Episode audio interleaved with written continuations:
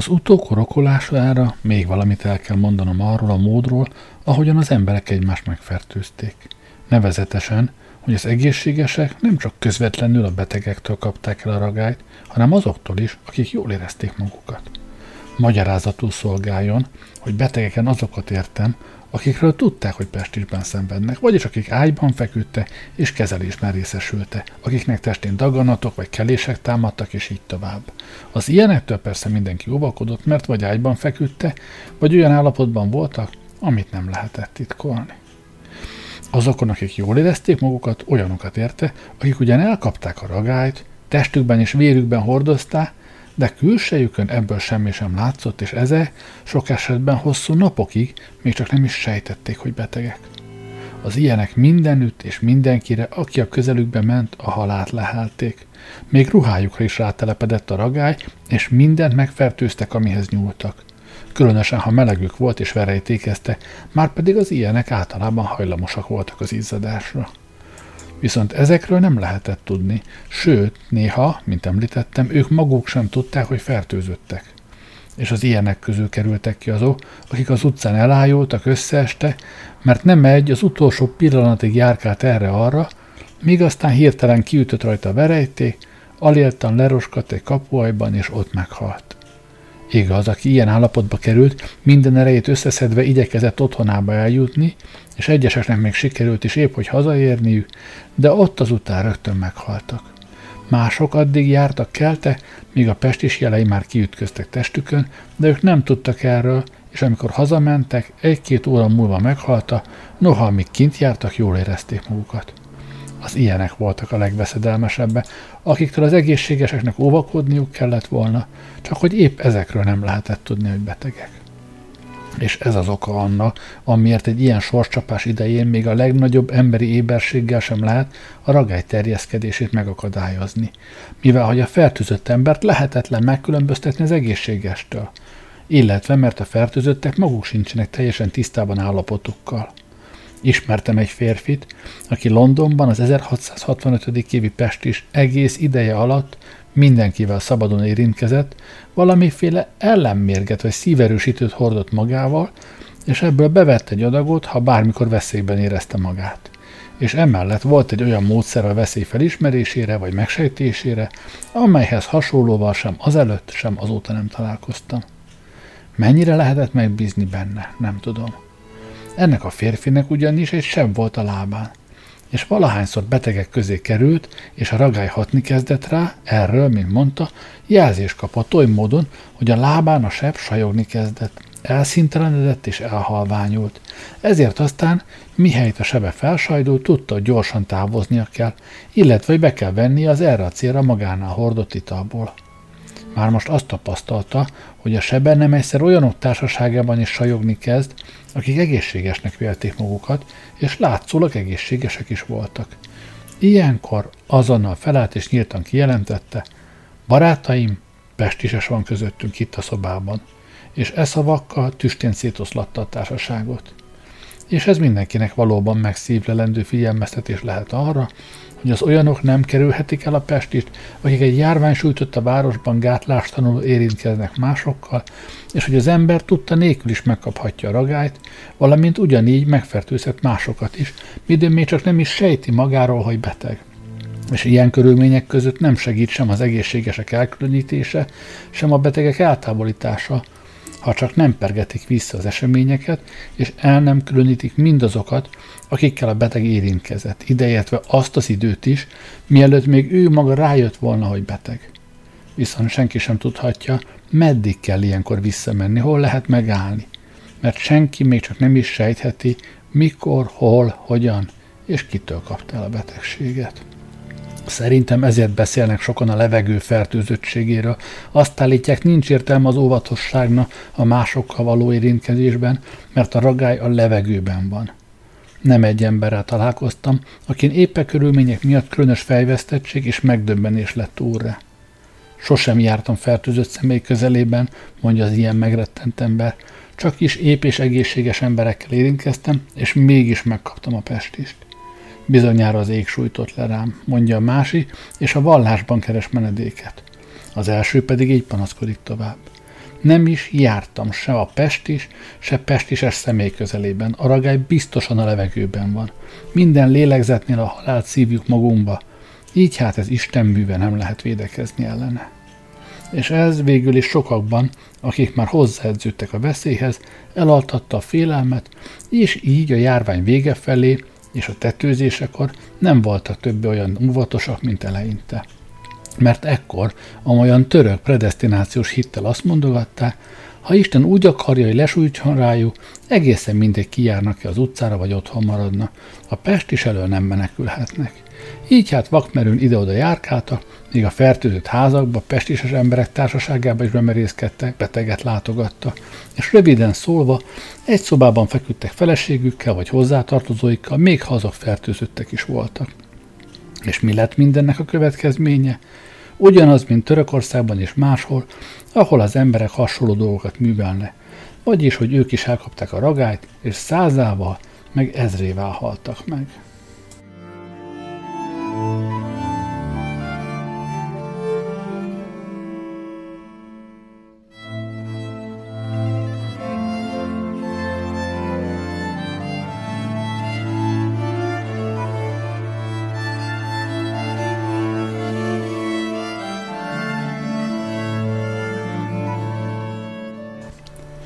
Maga a betegség annyira heves, átható természetű volt, és a fertőzés oly észrevétlenül következett be, hogy amíg a járvány tartott, a legnagyobb óvatosság sem védett meg tőle.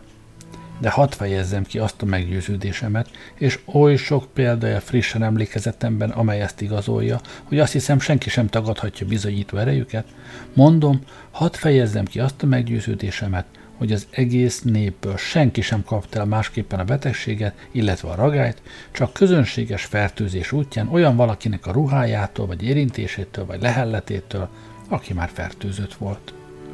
Ezt bizonyítja az a mód is, ahogyan a ragály Londonra átterjedt.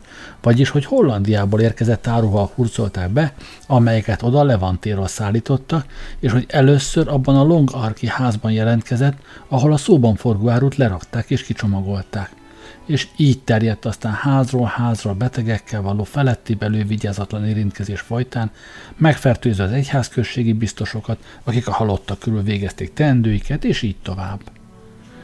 Ezek a közismert tények igazolják azt az alapvető megállapításomat, hogy a ragály emberről emberre, házról házra terjedt, és nem másképpen. Az első megfertőzött házban négy személy pusztult el. Az egyik szomszédasszony, amikor meghallotta, hogy ennek a háznak úrnője beteg, meglátogatta. Majd hazatérve megfertőzte családját, és egész háza népével együtt meghalt. És egy lelkész, akit az utóbbi házba az első beteghez hívtak imádkozni, mint mondják, tüstén megbetegedett, és otthonában többekkel együtt meghalt. Ez azután már gondolkodásra késztette az orvosokat, mert addig nem is álmodtak arról, hogy általános járvány tört ki. Most azonban a holttestek megvizsgálására kiküldött orvosok határozottan kijelentették a népnek, hogy pestisről van szó, nem többről és nem kevesebbről, annak minden ijesztő tünetével, és hogy általános ragály fenyeget, mert már sokan érintkeztek a betegekkel, illetve fertőzöttekkel, és bizonyára megkapták tőlük a pestist, úgyhogy terjedésének nem lehet többé gátat vetni. E tekintetben az orvosok véleménye megegyezett az én későbbi megállapításaimmal, vagyis, hogy a veszedelem észrevétlenül terjedt, mert jól lehet a betegek csak azokat fertőzhették meg, akik a közelükbe jöttek, viszont az, aki ilyen módon tudta nélkül megkapta a ragályt, ugyanúgy járt kelt, mintha egészséges lett volna, és ezáltal ezreket megfertőzött, ezek pedig ugyanilyen arányban adták tovább a kort, és sem a fertőző, sem a megfertőzött személy nem tudta magáról, hogy beteg, és néhány napig talán még nem is érezte a betegség hatását. E sorscsapás idején sokan például észre sem vették, hogy megkapták a ragályt, amíg aztán kimondhatatlan megdöbbenésükre tapasztalniuk kellett, hogy a pestis jelei már kiütköztek testükön, ezután pedig nem igen éltek hat óránál tovább, mert a pestis jeleinek nevezett foltok valójában az ütkösödés foltjai voltak, illetve a hat húscsomócskák akkorák, mint egy kis ezüstpenni, és olyan keménye, akár egy csondudor vagy szarurétek.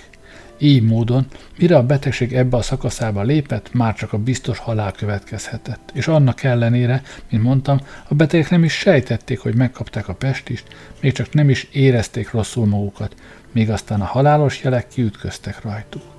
Viszont mindenkinek egyet kell értenie azzal a megállapítással, hogy ezek az emberek már előzőleg erősen fertőzöttek voltak, már jó ideje ilyen állapotban kellett lenniük, miért is a lélegzettük, a berejtékük, sőt az öltözékük már napok óta terjesztette a ragályt.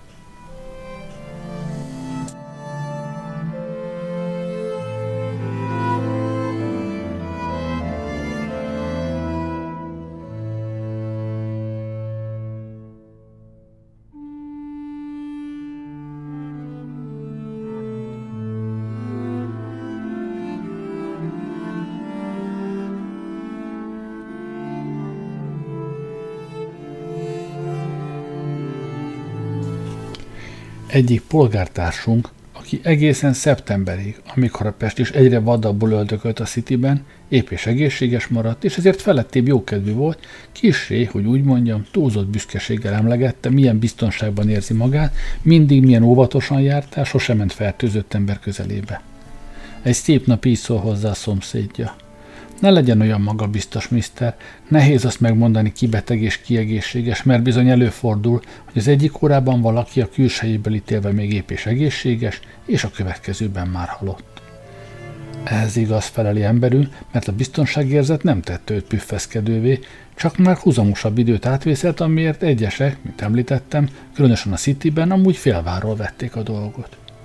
Ez igaz, mondja hát. Nem is érzem én magam biztonságban, csak remélem nem voltam senkivel együtt, aki veszélyt jelentett volna számomra. Csak ugyan? kérdezi a szomszéd. Hát tegnap előtt este nem volt együtt Mr. Ez és ezzel a Christchurch Street-i bika főkocsmában? De igen, feleli emberünk, csak hogy ott nem volt senki, akiről okunk volna föltételezni, hogy pestises. A szomszéd erre nem mondott többet, mert nem akarta megijeszteni, de az emberünk most már kíváncsi volt, hányadán állnak a dolgok, és minél tartózkodóbb lett a másik, annál türelmetlenebb lett ő, és a végén annyira felhevült, hogy hangosan felkiáltott. Csak nem halt meg, a szomszéd erre még mindig hallgatott, de égnek emelte szemét, és valamit dűnyögött magában. Ekkor a másik elsapadt, és csak ennyit mondott. Akkor hát én is halott vagyok. Azonnal hazament, gyógyszeszért küldetett, hogy a gyógyszerészet küldött, hogy adjon neki valamilyen megelőző szert, mert még nem érezte betegnek magát. De a gyógyszerész, amikor a mellét felfedte, fölsohajtott és csak ennyit mondott. Isten irgalmaz. És a szóban forgó férfi néhány órán belül meghalt. Az efféle történetekből mindenki megítélheti, vajon lehet-e hatósági intézkedésekkel, a házak lezárásával vagy a betegek elkülönítésével gátat vetni egy olyan járványnak, amely emberről emberre terjed, ráadásul olyan mód, hogy a fertőzöttek teljesen jól érzik magukat, és néha hosszú napokon át nem is sejtik, mi vár rájuk. Indokolt itt feltenni a kérdést, mennyi ideig hordozhatja magában valaki a ragály csíráit, mielőtt az végzetes formában megnyilvánulna, és meddig járkálhat látszólag egészségesen, de már megfertőzve mindenkit, aki a közelébe kerül. Erre a kérdésre azt hiszem a legtapasztaltabb orvos sem képes kielégítő választ adni, mint én. És az is előfordulhat, hogy az egyszerű megfigyelő észrevesz olyasmit, ami az orvosok figyelmét esetleg elkerüli. Az orvosok úgy látszik általában azt a nézetet vallják, hogy a pest is meglehetősen hosszú ideig lappang a létfontosságú szervekben vagy a vérerekben. Mert másként miért tartanak vesztegzár alatt mindazokat, akik járványgyanús helyekről kikötőbe érkeznek? 40 nap gondolhatná valaki, túlságosan hosszú idő ahhoz, hogy az emberi természet egy ilyen ellenséggel küzdködjék, anélkül, hogy győzelmet aratna vagy vereséget szenvedne és én a magam megfigyelései alapján nem is hiszem, hogy a betegek 15-16 napnál tovább fertőzőek lennének. És ez volt az oka anna, hogyha a Cityben lezártak egy házat, és ott valaki Pestisben meghalt, viszont a családtagok közül 16-18 napon belül senki sem betegedett meg, akkor már nem vették olyan szigorúan az árlatot, és szemet hunytak a fölött, hogy a házbeliek titokban kijárnak, és ilyen esetekben már mások sem nagyon óvakodtak tőlük, sőt a betegséggel szemben felvértezetnek tartották őket, hiszen akkor is sebezhetetlennek bizonyulta, amikor az ellenség saját házukban tartózkodott. De néha mégis azt kellett tapasztalnunk, hogy a betegség az említettnél sokkal hosszabb ideig is lappanghat. Mind e megfigyelések alapján azt kell mondanom, hogy bár a gondviselés épp az én lépteimet másként irányította, mégis az a meggyőződésem, és ezt hagyom hátra tanácsként, hogy a pestis ellen a legjobb orvosság menekülni tőle.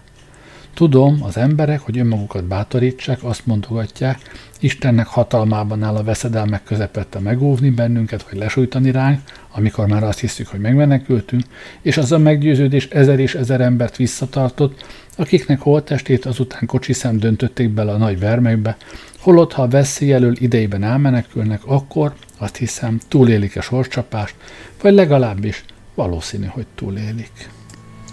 És ha ezt az alapelvet a jövőben ilyen vagy hasonló természetű sorscsapások alkalmával kellőképpen megszívlelni, akkor biztos vagyok benne, a lakosság érdekében egészen más intézkedéseket foganatosítanának, mint amilyeneket 1665-ben nálunk, vagy tudomásom szerint bárhol másút hoztak. Röviden szólva, helyesebbnek ítélnék majd, hogy a lakosságot kisebb csoportokra osszák fel – az embereket még idejében egymástól távolabbra költöztessék, és ne engedjék, hogy egy efféle járvány, amely elsősorban az összes zsúfoltan élő embertömegekre veszélyes, egy millió ember találjon együtt, mert nálunk korábban nagyjából ez volt a helyzet, és ez is lesz, ha a járvány megint egyszer felüti a fejét. Ha ott, ahol a ragály kitör, mindössze néhány ház áll szorosan egymás mellett, a Pest is, akár egy hatalmas tűzvész, csak azt a néhány házat pusztíthatja el – vagy ha egy önmagában álló, illetve, ahogy a mondani szoktuk, magányos házban tör ki, csak azt az egy házat hambaszthatja el, ahol keletkezett. De ha zsúfolt helységben vagy városban keletkezik tűzvész és elharapódzik, egyre vadabbul fog majd dühöngeni, végigvágtat az egész vidéken, és útjában mindent föléget. Sok mindenféle javaslatot tudnék tenni, amelyek alapján a város hatóságai ha még egyszer ilyen fenyegető ellenséggel találnak szemközt magukat, amitől Isten óvjon, az itt élő veszélyes lakosság legnagyobb részétől megszabadulhatnána, értem ezen a kolduló, éhező, robotoló nincsteleneket, és közülük is elsősorban azokat, akiket, például ostrom esetén, haszontalan kenyérpusztítónak neveznek. Ha ezeket előrelátóan és amellett tulajdon érdekükben eltávolítanák, a tehetősebbek pedig szolgáikkal és gyermekeikkel önnön jó szántukból eltávoznának, akkor a város és a környező terület olyannyira kiürülne, hogy a lakosságnak legfeljebb egy tizede maradna vissza, és a ragály csak ezeket érhetni. De még ha egy ötödöt tételezzünk fel, tehát 250 ezer ember maradna a városban, és ilyen körülmények között törnek ki a Pest is, még akkor is, mint hogy ennyire szétszórtan élnek, jobban felkészülhetnének a járvány elleni védekezésre, és kevésbé volnának kitéve a hatásának, mint ha ugyanilyen számban, de összezsúfolva egy kisebb városban, például Dublinban, Amsterdamban vagy hasonló helyen érnének. Igaz, a legutóbbi pestis alkalmával száz és száz, sőt ezer és ezer család elmenekült, ám de sokan közülük már későn, ezért menekülés közben érte utol őket a halál, és ráadásul magukkal is hurcolták a ragályt arra a vidékre, ahová mentek, megfertőzvén azokat, akiknél biztonságot kerestek. Így azután visszajára fordították a dolgot, vagyis épp azt a módszert, ami a legalkalmasabb lett volna a ragály megakadályozására, terjesztésének eszközévé változtatták, ezt pedig újabb bizonyíték annak, amire korábban csak céloztam, de amiről most részletesebben kívánok szólni, Nevezetesen, hogy az emberek hosszú napokon át látszólag egészségesen jártak kelte, holott a ragály mérgét már szervezetükben hordozták. És a betegség már annyira órá lett életerejük, hogy nem volt többé számukra menekülés, és az egész idő alatt másokat is veszélybe sodorta. Az imént elmondottak tehát újból csak állításomat igazolja, mert az ilyen emberek megfertőzték még a városokat is, ahol áthaladta, és a családokat, akikhez mentek. És így történt, hogy Angliának csak nem valamennyi nagyobb városára, kisebb vagy nagyobb mértékben átterjedt a Pest is, és mindenfelé azt hajtogatták az embere, hogy ez és ez a londoni horzolta be közéjük.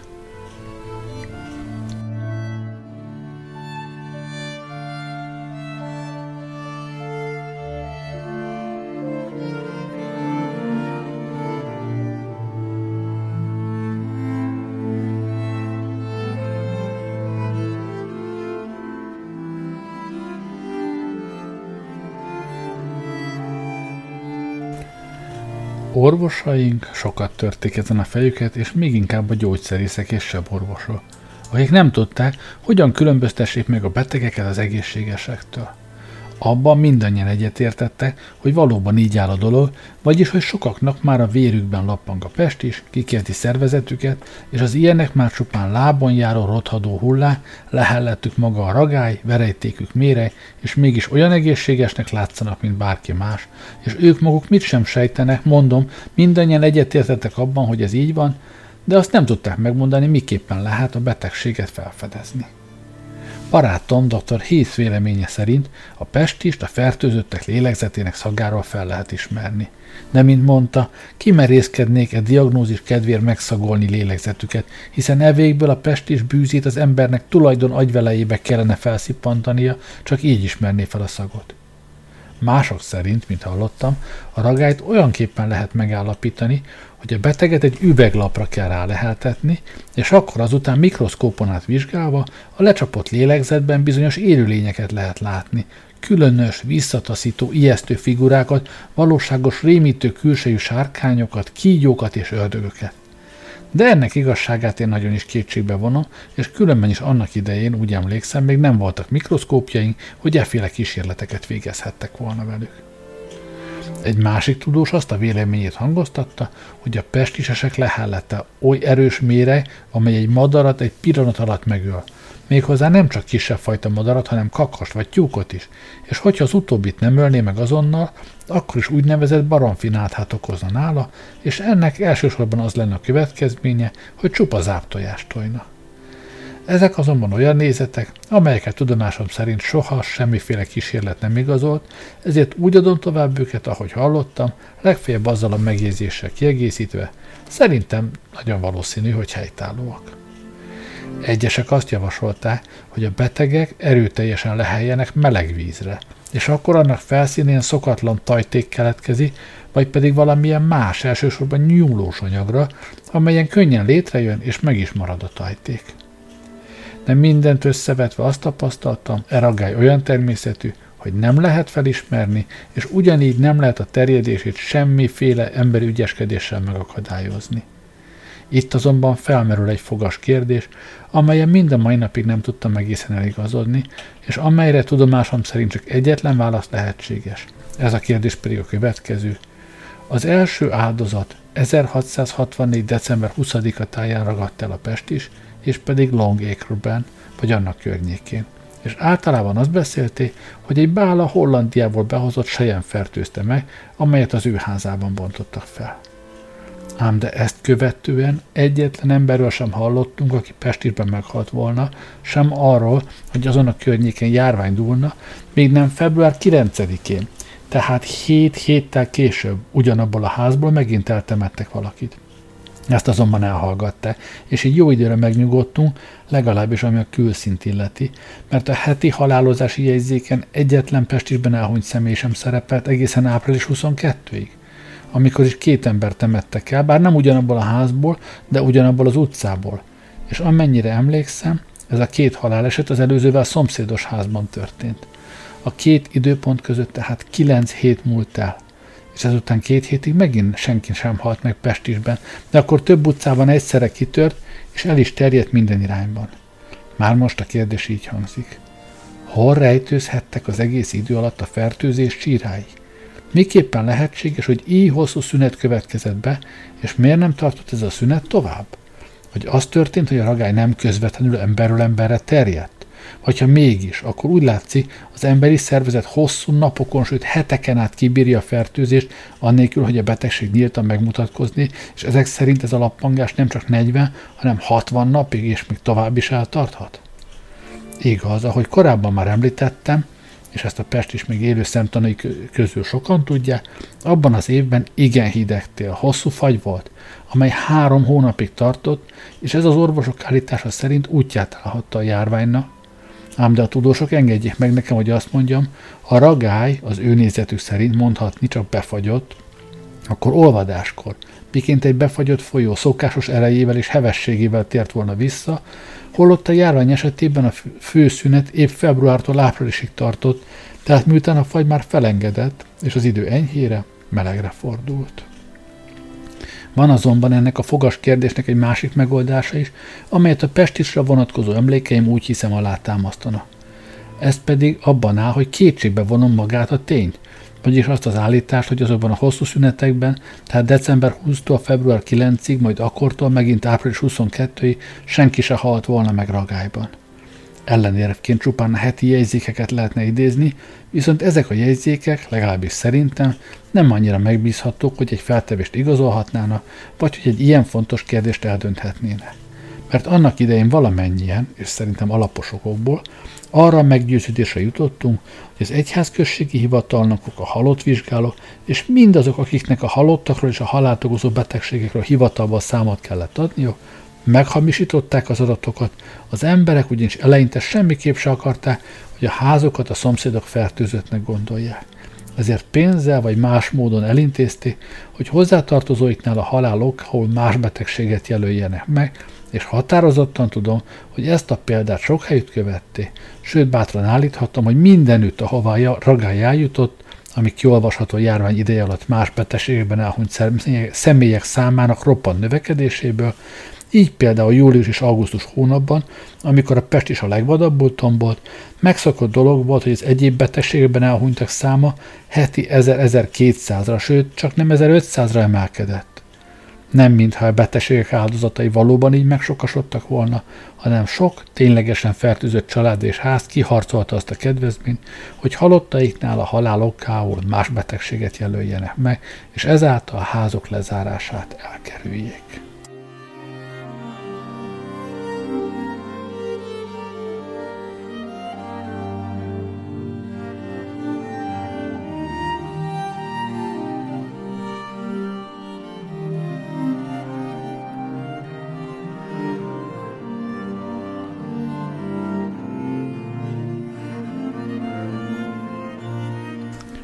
Nem mulaszthatom el, hogy itt néhány megjegyzést ne tegyek a kereskedelem helyzetéről, ez általános szerencsétlenség idején, mégpedig mind a kül, mind a belkereskedelméről. Ami a külkereskedelmet illeti, nem sok mondani valóm van. Európa valamennyi kereskedő nemzete óvakodott tőlünk. Egyetlen francia, holland, spanyol vagy olasz kikötő sem engedte be hajóinkat, és nem is akart érintkezni velünk. A hollandokkal persze rossz viszonyban voltunk, hiszen elkeseredett harcban álltunk velük, és kinek jutott még oly keserves sors osztályrészül, hogy amikor már amúgy is a körülmények között külföldön csatázi, idehaza efféle szörnyű ellenséggel kelljen viaskodnia. Kereskedőink üzlete ennek folytán pangott. Hajóik sehova sem mehettek, vagyis sehova külföldre. Gyártmányaikhoz és áraikhoz, tehát országunk termékeihez külhomban hozzányúlni sem mertek.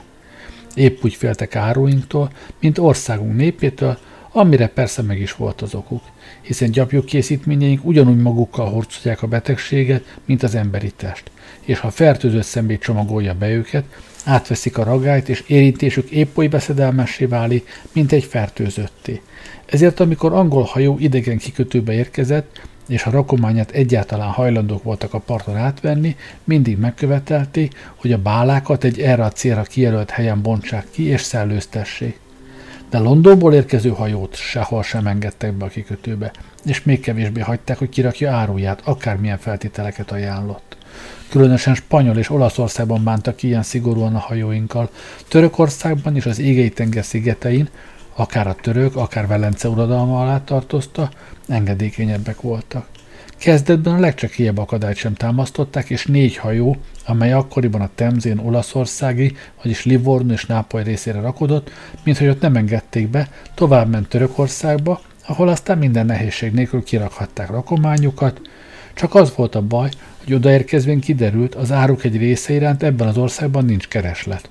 Azon része felett pedig, amelyet a livornai kereskedők számára szállították, a hajós kapitányoknak nem volt sem joguk, sem felhatalmazásuk másként rendelkezni. Emiatt aztán a kereskedőknek sok nehézségük támadt. De végeredményben mindez csak a kényszerhelyzetből adódott, és a nápolyi meg livornai kereskedők, amikor értesültek az ügyről, hajókat küldtek ki, hogy a kikötői szánt árut átvegyék. A küldeménynek azt a részét pedig, amely a szmirnai és iszkanderuni piacokon eladhatatlan volt, más hajókon visszahozatták. Spanyolországgal és Portugáliával még nagyobb nehézségeink támadta, mert ezek az országok egyáltalában nem engedték, hogy hajóink kiváltképpen a Londonból jövő befussanak kikötőikbe. És még kevésbé tűrték, hogy ott kirakodjanak. Beszélték, hogy egyik hajónk titokban kirakta áruját, amely többek között néhány bála angol szövetet, gyapotot, gyapjuszőttest és más hasonlókat tartalmazott és a spanyolok az egészet elégették, és halálbüntetéssel sújtották mindazokat, akiknek az áru kirakásában részük volt. Ez, gondolom, részben igaz lehetett, bár nem merem határozottan állítani, de egyáltalában nem valószínűtlen, hisz tudta, hogy valóban nagy a veszedelem, mivel Londonban oly vadul dühöng a Pest is. Ugyanúgy azt is hallottam, hogy néhány hajón behurcolta a ragályt ezekbe az országokba, mindenek előtt Fáró kikötőjébe, Algrév királyságba, amely a portugál király birtoka volt, és hogy ott Pestisben többen meghaltak, ezt a hírt azonban nem erősítették meg. Jól lehet a spanyolok és portugálok ennyire óvakodtak tőlünk, mégis egészen bizonyos, hogy a Pest is, mint említettem, eleinte csupán városunk Westminster első részét sújtotta, és így a kereskedelmi központ, tehát a City és a folyópart legalább július elejéig, a temzei hajók pedig augusztus elejéig mentesek voltak a járványtól, mert július 1 az egész Cityben mindössze 7, a külső kerületekben 60, Stepney, Oldgate és Whitechapel egyházközségben egy, és a Szószarki 8 egyházközségben két ember tölt meg a Pest is. De ez a külföld szemében mit sem számított, mert az egész világot bejárta a vészhír, hogy London városában Pest is dühöng, és az irány már senki sem érdeklődött, hogy a járvány miképpen terjed, mely városrészekben tör ki, és melyeket élt el.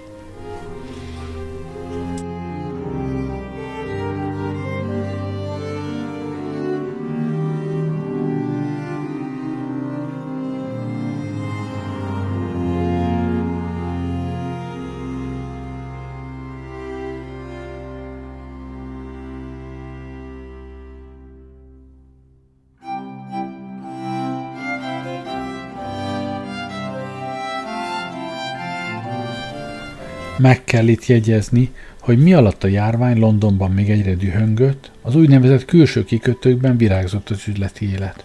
Különösen ami a közeli országokkal és gyarmatainkkal folytatott kereskedelmet illeti. Így például Colchester, Yarmouth és Hull városok a közeli országok termékeit még egyre szállították Hollandiába és Hamburgba, holott a Londonnal folytatott kereskedelem akkor már hosszú hónapok óta mondhatni teljesen szünetelt ugyanígy Bristol és Exeter városok Plymouth kikötője révén. Hasonló előnyös helyzetben voltak a Spanyolországgal, Kanári-szigetekkel, Gíneával, Nyugat-Indiával és főképpen Írországgal folytatott kereskedelmet illetően, de a Pest is, miután Londonban augusztus és szeptember hónapok folyamán oly hatalmas arányokat öltött, mindenfelé szétterjedt, úgyhogy előbb-utóbb ezeknek a városoknak és helyiségeknek többségében is felütötte a fejét, és ekkor a kereskedelem, mondhatni, általános blokkád vagy zárlat alá került, amint arról később a belkereskedelemről szólva még részletesebben beszámolok. Azt az egyet azonban meg kell itt még említenem, hogy ami a külföldről visszatérő hajókat illeti, és ilyen hajó egészen biztosan nagyon sok volt, mert egyesek már jó ideje úton voltak a világ minden táján, mások pedig, amikor kifutottak, még mit sem tudtak a ragályról, vagy legalábbis arról, hogy ez ennyire elharapózott. Ezek a hajók bátran feljöttek a folyón, utasításoknak megfelelően leszállították rakományokat, kivéve augusztus és szeptember hónapokban, amikor a ragály fő súlya, ha szabad így mondanom, a London Bridge-ig terjedő részre nehezedett, mert ekkor egy ideig senki sem mert ott üzleti tevékenységet folytatni. De miután ez csupán pár hétig tartott, ezért a hazatérő hajók, mindenek előtt azok, amelyek nem romlandó árut szállította, egy ideig valamivel a pool előtt horgonyoztak le, amikor egészen lent a Midway folyónál, ahova többen befutotta, mások meg a Nornál vagy Gravesend alatt a hóban vetettek horgonyt, így azután október második felében a hazatérő hajókból akkora flotta gyűlt itt össze, amilyenhez hasonlót hosszú esztendők óta nem láttak. Kétfajta kereskedelmi tevékenységet vízi úton a járvány egész idő alatt tovább folytatta, méghozzá igen rövid megszakításokkal, vagy minden megszakítás nélkül, ami a város szerencsétlen bajba jutott népének igen nagy előnyére és megnyugtatására szolgált, és ez a partmenti gabonaszállítás és a Newcastle szénkereszkedelem volt. Ezek közül az elsőt főképpen kisebb hajókkal bonyolították le, és ilyen módon nagy mennyiségű gabonát hoztak a városba, Yorkshire-ből és Lincolnshire-ből. A többi gabona szállítmány a Norfolki Lindből jött, továbbá Wellsből, Burnhamből, valamint Yarmouthból amelyek mind ugyanabban a grófságban fekszene, a szállítmányok harmadik csoportja a Medway folyón érkezett Miltonból, Fevershamből, Morgateből és Sandwichből, valamint a Kent és Essexi parton fekvő összes kis helységből és kikötőből.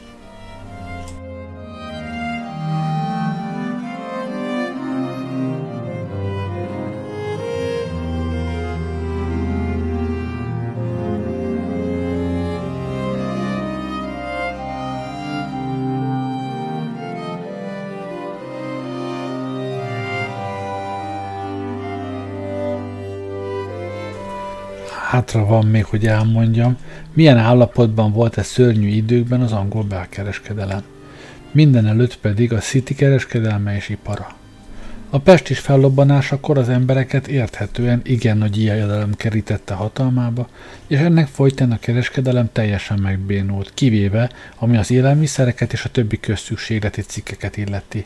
Ám még ezekben az árukban is visszaesett a forgalom, mert rengetegen elmenekülte, és mindig sokan voltak betegek, hogy a halottakról már ne is beszéljünk. Ezért aztán a Cityben az élelmiszer fogyasztás a szokásosnak legfeljebb a kétharmadát, de lehet, hogy csak a felét tette ki. Istennek úgy tetszett, hogy ez évben igen bőséges termést küldjön gabonából és gyümölcsből, de nem így szénából és zöld takarmányból. Következésképpen a kenyér olcsó volt a bő gabona termés miatt. És olcsó volt a hús is a takarmány hiány miatt, de ugyanebből az okból a vaj és a sajt megdrágult, és a piacon négy fontot kértek egy szekér szénáért. A szegényeket azonban ez nem érintette. Bőven termett mindenféle gyümölcs, alma, körte, szilva, cseresznye, és az áruk a fogyasztók számának csökkenése folytán csökkent, de emiatt a szegények túlságosan sok gyümölcsöt ettek, ami aztán hasmenést, kólikát, csömört és másféle nyavaját okozott, és ez sokukat fogékonyá tette a fertőzésre. De térjünk vissza a kereskedelem állapotára. Elsősorban is, mivel a kivitel megbénult, vagy legalábbis akadozott, és mindenféle nehézségekbe ütközött, persze szünetelt mindazon gyártmányok előállítása, amelyeket általában kivitelre szánnak. És jól lehet, a külföldi kereskedők néha sürgették az árukat, de csak keveset tudtunk nekik szállítani, mert a közlekedést mindenfelé annyira gátolták, hogy az angol hajókat, mint már említettem, be sem engedték a kikötőkbe. Ezért aztán a kivitelre szánt áruk gyártása csak nem egész Angliában szünetelt, kivéve a külső kikötőket. De hamarosan ezek is hasonló sorsra jutotta, mert sorra mindegyikben fölbukkant a Pest is. Mint már említettem, a Cityben mindenfajta kézműves, iparos, szerszámkészítő, stb. munkanélkül maradt, és ennek következtében számtalan iparos segédet és napszámost elküldtek, szélnek eresztette, hiszen ezekben az iparágakban nem folyt más tevékenység, csak ami feltétlenül szükséges volt. Ezért aztán Londonban a magánosok többsége ellátatlan volt, ugyanígy azok a családok is, amelyeknek megélhetése attól függött, van-e munkája a családfőnek. Mindezek, mondom, szörnyű nyomorba jutotta, és hadd jegyezzem itt meg, hogy London városának dicsőségére válik, és mindez ideig dicsősége is marad, amíg csak az idők emléke él, hogy jótékony adományokból ezer meg ezer szűkölködőt ellátott, mindazokat, akik utóbb megbetegedtek és nélkülözte, úgyhogy nyugodt lelki ismerettel állíthatjuk, senki sem pusztult éhen, ha a hatóságok értesültek helyzetéről. A vidéki kézműipar pangása az ottaniakat még nehezebb helyzetbe sodorta volna, de a mesterek, a posztókészítők és mások készleteiket és anyagi eszközeiket a végsőkig kimerítve folytatták mesterségüket, hogy a szegényeknek munkát adhassanak abban a reményben, hogy mihelyt a Pest is alábbhagy, a kereslet ugyanolyan arányban fog fokozódni, mint ahogy akkor csökkent. De mivel ezt csak a gazdag mesteremberek tehették meg, sokan viszont szegények voltak, és ezért ilyesmire képtelenek, az angol ipar nagy veszteségeket szenvedett, és a szegények országszerte megsínlették azt a szerencsétlenséget, ami voltak éppen csak London városát sújtotta. Igaz, a következő esztendőben teljes értékű kárpótlást kaptak egy újabb sorscsapás következtében, amely a város sújtotta. Így aztán Londont egyik szerencsétlensége szegénységbe döntötte, megnyomorította a vidéket, viszont a másik, a maga nemében nem kevésbé rettenetes szerencsétlenség kárpótolta, újból felvirágoztatta, mert a sorcsapás követő esztendőben a londoni tűzvész mérhetetlen mennyiségű háztartási és ruházati cikket, meg egyéb holmit, valamint Anglia minden részéből érkezett áruval és készítményekkel teli raktárházakat emésztette el. És ez országszerte hihetetlen mértékben fellendítette a kereskedelmet, jóvá tette az okozott károkat, pótolta a veszteséget, Azért azután, röviden szólva, minden épkézlap honpolgárt munkába állította, de még így is hosszú éveken át alig tudták ellátni a piacokat, kielégíteni a keresletet. És a Pest is okozta fennakadás miatti külföldi piacokon is hiány mutatkozott áruinkban, míg csak a szabad forgalmat újból nem engedélyezték, és ez a körülmény a hatalmas belföldi kereslettel párosulva valamennyi áru gyors áramlását eredményezte, és ennek folytán a londoni Pestis és tűzvészt követő hét esztendőben egész Anglia oly élén kereskedelemnek örvendett, amelyhez hasonló sose láttunk.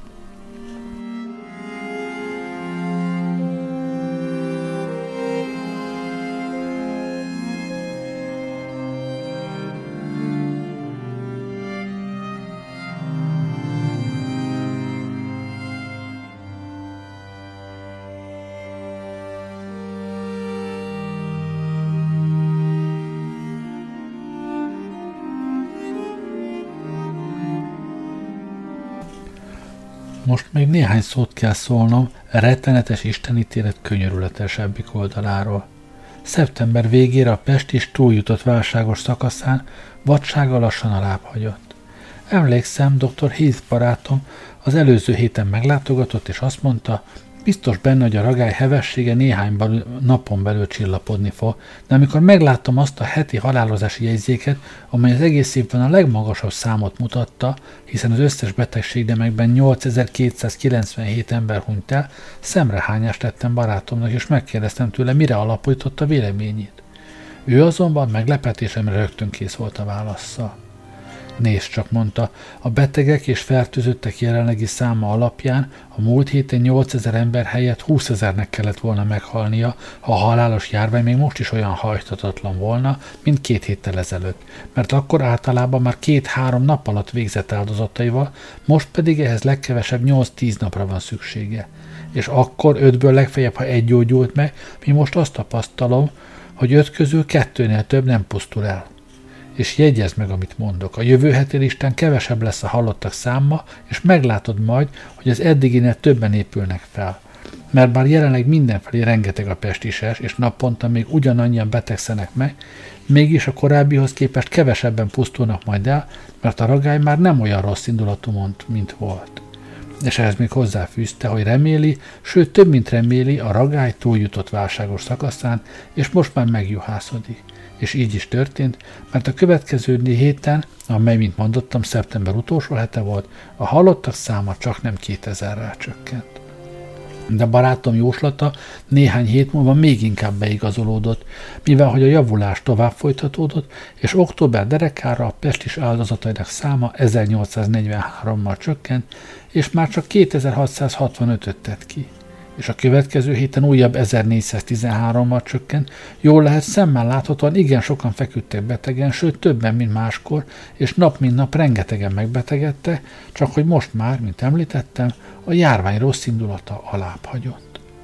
A mi népünk annyira meggondolatlan természetű, hogy vajon így van-e ez az egész világban, ezt nem az én dolgom megvizsgálni, de nálunk világosan láttam, hogy miként a fertőzés feletti első ijedelmükben az emberek kerülték egymást és egymás otthonát, érthetetlen, sőt szerintem szükségtelen rettegéstől üzve menekültek el a városból, azonképpen most, amikor elterjedt a híre, hogy a betegség már nem olyan fertőző, mint korábban volt, és ha meg is kapja valaki, már nem feltétlenül halálos, és amikor látták, hogy a súlyos betegek közül nap mint nap igen sokan felgyógyulnak, akkor olyan vakmerőek lettek, oly nem törődömséget tanúsítottak önmaguk és a ragály iránt, hogy a Pest is csak annyiba vették, vagy még annyiba se, mint holmi közönséges lázat. Nem csak meggondolatlanul eljártak olyanok társaságába, akiknek testén gennyedő, tehát fertőző kelések és daganatok voltak, hanem ettek, ittak velük, meglátogatták őket otthonukban, sőt, mint hallottam, még a betegek szobájába is bemerészkedtek. Ezt nem tartottam észszerű viselkedésnek.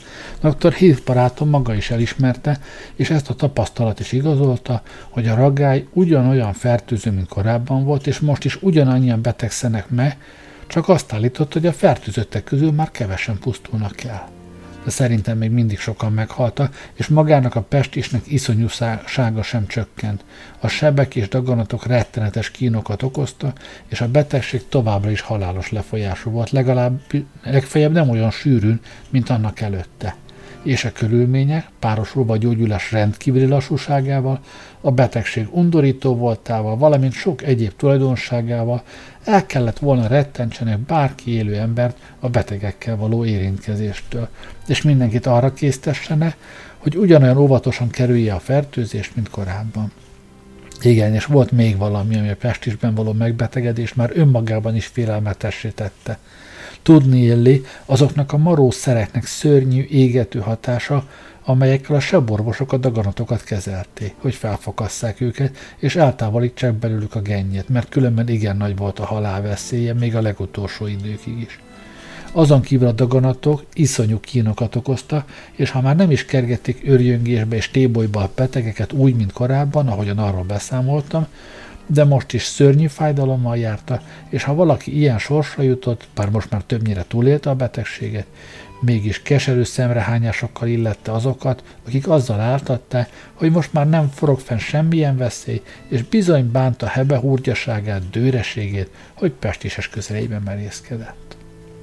Amellett az emberek óvatlan viselkedése nem is végződött mindig ilyeténképpen, mert azok közül, akik ennyire gondatlanok voltak, nagyon sokan még szörnyűbb szenvedésnek tették ki magukat, és bár sokan megmenekültek a haláltól, de sokan el is pusztultak, és a viselkedésük a közösség szempontjából mindesetre azzal a káros következménnyel járt, hogy a temetkezések száma lassabban csökkent, mint ahogyan egyébként csökkent volna.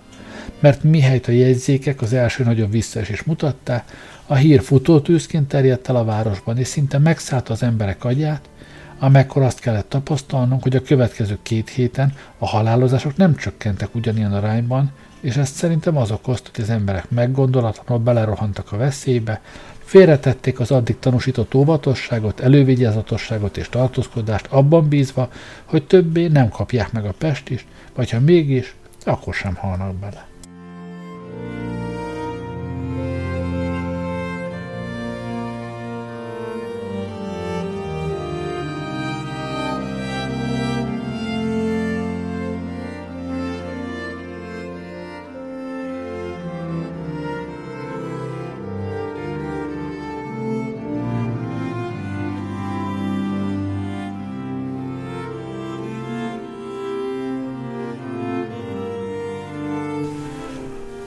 Orvosok minden tőlük telhetőt elkövettek ostorozták a lakosság meggondolatlan viselkedését, nyomtatott útmutatókat adtak ki, amelyeket a Cityben és a külvárosokban mindenütt terjesztette, és ezekben azt tanácsolták a népnek, viselkedjék továbbra is óvatosan, és mindennapi ténykedésében a ragály csökkenése ellenére is tanúsítsa a legnagyobb óvatosságot, figyelmeztettek mindenkit a veszélyre, hogy a városra újból rászabadul a Pest is, hajtogatták, hogy egy ilyen visszaesés még végzetesebb és veszedelmesebb lenne, mint amilyen az egész addigi járvány volt, és sok-sok érvet és indokot soroltak fel, hogy ezt megmagyarázzák és bebizonyítsák, ám de ezeket túlságosan hosszadalmas volna itt elismételni. Csak hogy mindez akár a falra hány borsú. A vakmerő embereket a halálozások csökkenésének láttára olyannyira hatalmába kerített az örömteli meglepetés, hogy minden új szörnyűség iránt érzéketlenné válta, nem lehetett meggyőzni őket, hogy a halálos veszély még nem múlt el, mintha a falnak beszélt volna az ember. Kinyitották boltjaikat, jártak, keltek az utcán, végezték dolgokat, mindenkivel szóban legyettek, aki épp az útjóba került, akár volt rá okok, akár nem, és még csak nem is érdeklődtek a másik egészségi állapota iránt, nem tartottak semmiféle veszélytől, még akkor sem, ha tudták, hogy az illető beteg. Ez az oktalan, hebehurgya viselkedés sok-sok ember életét követelte, aki kezdetben nagy gondosan és óvatosan bezárkózott, és mindegy az emberiségtől félrevonulva élt, és ilyen módon Isten irgalmából a ragály legveszedelmesebb időszakát is túlélte. Ez a hebehurgya és ostoba viselkedés olyan messzire ment, hogy végül már a lelkészek is felfigyeltek rá, és a nép elé tárták magatartásuk dőreségét és veszélyességét. Ez azután némileg jobb belátásra bírta, óvatosabbá tette őket. De ez a dőresség még egy másik következménnyel is jár, amelynek semmiképp sem tudtak gátat vetni. Amikor ugyanis az első jó hír elterjedt, nem csak Londonban, hanem a vidéken is, ennek ott hasonló hatása volt, és az embere, akik már elunták, hogy oly soká távol legyenek Londontól, és vágyakoztak hazatérni, most minden aggályt és óvatosságot félretéve tömegesen özönlöttek a városba, jártak keltek az utcán, mintha a veszély már teljesen ámult volna. És ez valóban meghökkentő látvány volt, hiszen hetente még mindig 1000-1800 ember halt meg, és ennek ellenére úgy özönlött a nép Londonba, mintha minden a legnagyobb rendben lett volna.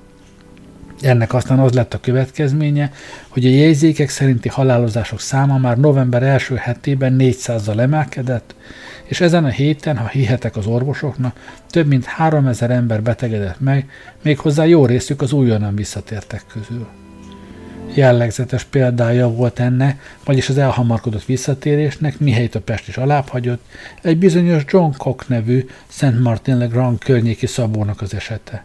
Ez a John Cock családjával együtt elhagyta a város, bezárta a házát, és mint sokan mások vidékre költözött, de amikor novemberben azt hallotta, hogy a Pest is már alábbhagyott, és az összes betegségekben csupán 905 ember halt meg egy héten, megkockáztatta, hogy hazatérjen.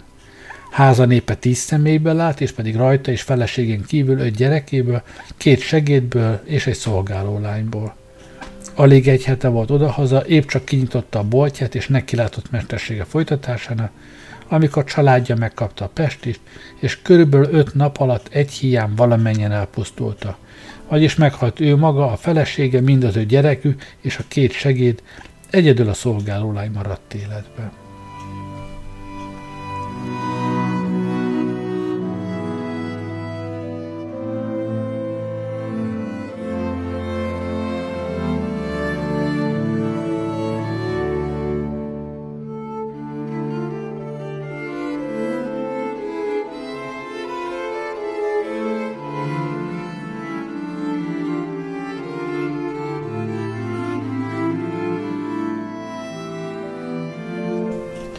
Tehát a megpróbáltatásoknak kellős közepén, amikor London városának helyzete valóban szörnyűséges volt, épp ekkor Istennek úgy tetszett, hogy mondhatni, saját kezüleg lefegyverezze az ellenséget. A fullánk elvesztette mérgét. Csodálatos fordulat volt, még magukat az orvosokat is meglepte. Bárhová mentek, betegeiknél mindenütt javulást tapasztalta, jótékony izzadás vett erőt rajtuk, vagy keléseik kifakadtak, a daganat lelohadt, és a körülötte levő gyulladás színe megváltozott, vagy a lázuk csökkent, elmúlt az iszonyú fejfájás, vagy a javulásnak más kedvező jele mutatkozott. Így aztán néhány napon belül mindenki gyógyulóban volt, egész családok, amelyeket levert lábáról a Pest is, és ahol már papot hívtak, hogy imádkozzék velük, mert minden órában várták a halált, most erőre kaptak, felgyógyultak, és egyetlen egy sem pusztult el közülük. Ez pedig nem valamiféle újonnan feltalált gyógyszer következménye volt, semhol mi új gyógymódé vagy új tapasztalaté, amelyet az orvosok és felcserek kezelés közben szerezte, hanem nyilvánvalóan a ma lény rejtélyes, láthatatlan kezétől származott, aki a Pestist ítéletként rád küldte. És mondhat az emberiség ateista része soraimról, amit akar, ez nem vakbuzgóság, ezt akkoriban az egész emberiség elismerte.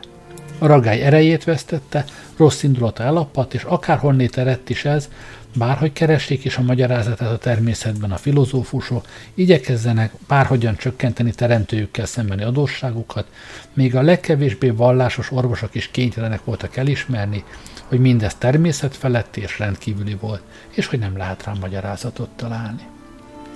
És ha azt mondanám, hogy ez nyilvánvaló felhívás volt mindannyiunknak a hálaadásra, különösen pedig nekünk, akik megéltük a pestis fokozódásának rémségeit, talán egyesek most, amikor már nem érzik annyira át a történteket, úgy vélekednéne, mindez csupán keneteljes kántálás vallásos dolgokról. Semmiképp sem akarom tagadni, hogy sokan akadtak, akik akkoriban minden jel szerint nagyon hálásak voltak, mert elnémultak még azok is, akiknek szívét nem túlságosan hosszú ideig töltötték el az érzelme. De a benyomás oly erős volt, hogy senki sem tudott annak ellenállni, nem, még a legmegáltalkodottabbak sem.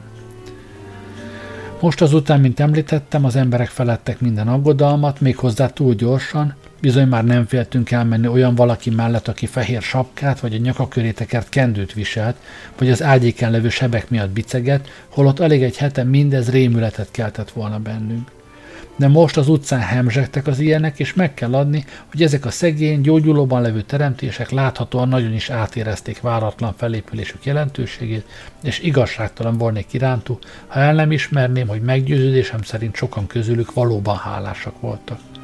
Viszont azt is meg kell vallanom, hogy az emberekről általában jogosan el lehetett mondani, amit Izrael fiairól mondta, miután megmenekültek a fáraó hadától, átkeltek a Vörös-tengeren, és visszatekintve látta, hogy az egyiptomiakat elnyéli a víz, vagyis hogy Istennek hála énekkel adózta, de kezeművéről csak hamar elfeledkeztek. Ennél többet nem mondhatok rossz indulatúnak és talán igazságtalannak is tartanána, ha elmerülnék a kellemetlen feladatba és azon töprengené, mi is okozta mindezt. A hálátlanságot, a minden rendű és rangú gonoszság visszatérését közénk, aminek magam is oly sokszor szemtanúja voltam. Hadd fejezzem be tehát e szörnyű esztendőről szóló beszámolómat egy magam faragta suta, de őszinte strófával, amelyet abban az évben, amikor írtam, mindennapos feljegyzéseim végére bígyeztettem. 65-ben a döghalál Londonban dúlt, s rém a sírba döntött százezert, de élve maradtam én. Hát itt van vége a történetnek. Bevallom, hogy ma azért átátugrottam részeket, hogy a végére jussunk ma a történetnek. Köszönöm, hogy velem voltatok mindvégig. Jó éjszakát kívánok, Gerlei Rádiózott.